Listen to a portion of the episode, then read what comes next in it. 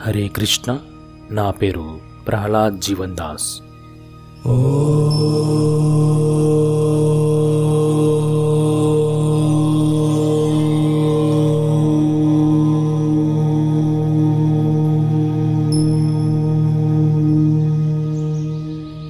వాల్మీకి రామాయణం వింటున్న మీ అందరికీ నాలుగవ ఎపిసోడ్కి సుస్వాగతం. పోయిన ఎపిసోడ్లో మనం చెప్పుకున్నట్లు ఒక నది వద్ద వాల్మీకి నారదుని యొక్క మాటలను మననం చేసుకుంటూ ఉన్నారు. ఆ నది పేరు తమసా నది. అక్కడ కూర్చుని ఉన్నటువంటి వాల్మీకి ఓ చెట్టు కొమ్ము పైన రెండు క్రోంచ పక్షులు అంటే జంట కలిసి ఉంటున్నాయి. అవి ఆనందంగా ఉన్నాయి. అదే సమయంలో ఒక వేటగాడు వచ్చి ఒక బాణాన్ని వదలటంలో ఆ జంటలోనిటువంటి ఆ జంటలోని మగపక్షి నేల రాలింది తనతో సుఖంగా ఉన్నటువంటి మగపక్షి అలా నేల మీద పడి నెత్తురుతో గిలగిలా కొట్టుకోవడం చూసి మరి ఒక పక్షి అయినటువంటి ఆడపక్షి నిరాశతో బాధతో ఆర్తనాదాలు చేసింది. ఈ విధంగా జరుగుతున్నటువంటి ఈ సంఘటన చూసినటువంటి వాల్మీకి ఎంతో బాధపడ్డాడు. తన హృదయం ఎంతో దయకు లోనయింది ఆ వేటగాని అమానుష చర్యకు ఎంతో కోపం కలిగింది. కోపం కలిగి సంస్కృతంలో ఒక మాట చెప్పారు. మా నిషాధ ప్రతిష్టాం త్వమగమశ్యాశ్వతి సమాహ యత్ క్రౌంచ మిథునాదేకమవధి కామమోహితం అని చెప్పి ఒక మాట చెప్పారు. అంటే దీని అర్థం ఇలా ఉంది. ఒరే పక్షులను వధించే నిషాధుడా.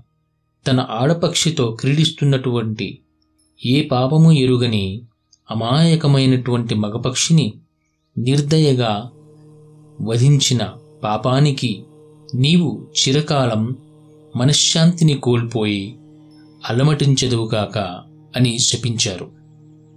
అయితే ఈ విధంగా శాపం ఇచ్చిన తర్వాత వాల్మీకి ఒక రకంగా ఇలా ఆలోచన చేశారు. నేను కోపాన్ని తట్టుకోలేకపోయానే అని బాధపడ్డారు. వేటవాని మీద అలా ప్రతీకారం తీర్చుకునే బుద్ధి నాకెందుకు కలిగింది అని బాధపడ్డాడు. అయితే ఆ సమయంలో వాల్మీకి మహర్షి నోటి ద్వారా వచ్చినటువంటి ఆ పలుకులు ఒక విచిత్రమైనటువంటి వ్యాకరణంతో ఛందస్సుతో కలిగి ఉంది. దానికి వాల్మీకి ఆశ్చర్యపడ్డాడు.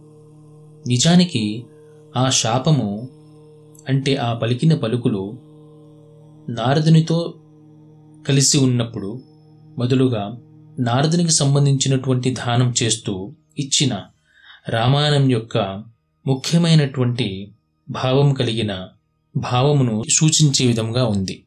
ఆ విధంగా అక్కడ ఉన్న శిష్యునితో అక్కడ ఉన్న శిష్యుని పేరు వచ్చేసి భరద్వాజ. అతనికి ఇలా చెప్పారు. నేను ఇప్పుడు చెప్పినటువంటి నా శోకము నుంచి వచ్చినటువంటి మాట ఒక్కొక్కటి ఎనిమిది మాత్రలు గల నాలుగు పంక్తులు వెలువడ్డాయి. శోకం నుండే ఒక అద్భుతమైన ఒక శ్లోకం వచ్చింది. ఎందుకంటే దయ లేదా కారుణ్యం అనేది లేకుంటే నిజమైనటువంటి కవిత్వము లేదా కావ్యము అనేది సంభవించదు అని వ్యాఖ్యానించారు. తరువాత ఆ విధంగా ఆశ్రమానికి వచ్చి ఆ శ్లోకాన్ని మననం చేసుకుంటూ ఉన్నారు. ఆ సమయంలో బ్రహ్మదేవుడు దిగి రావటం వాల్మీకి చూశారు. అంటే అక్కడికి బ్రహ్మదేవుడు వచ్చారు.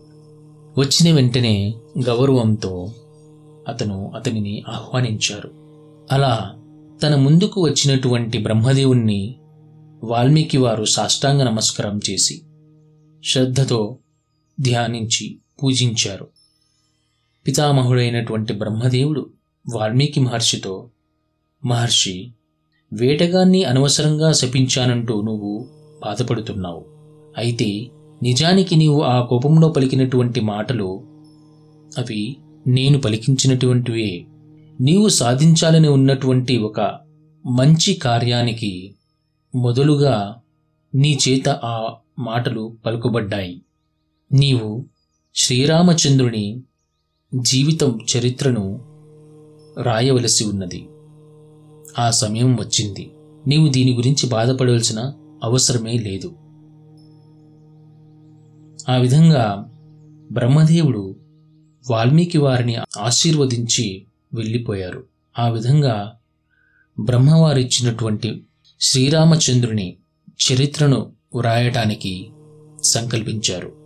ఈ విధంగా వాల్మీకి వారు శ్రీరామచంద్రుని రామాయణం రాయటానికి మొదలుపెట్టారు. ఎలా మొదలుపెట్టారు?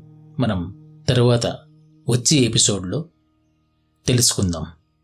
హరే కృష్ణ హరే కృష్ణ కృష్ణ కృష్ణ హరే హరే. హరే రామ హరే రామ రామ రామ హరే హరే.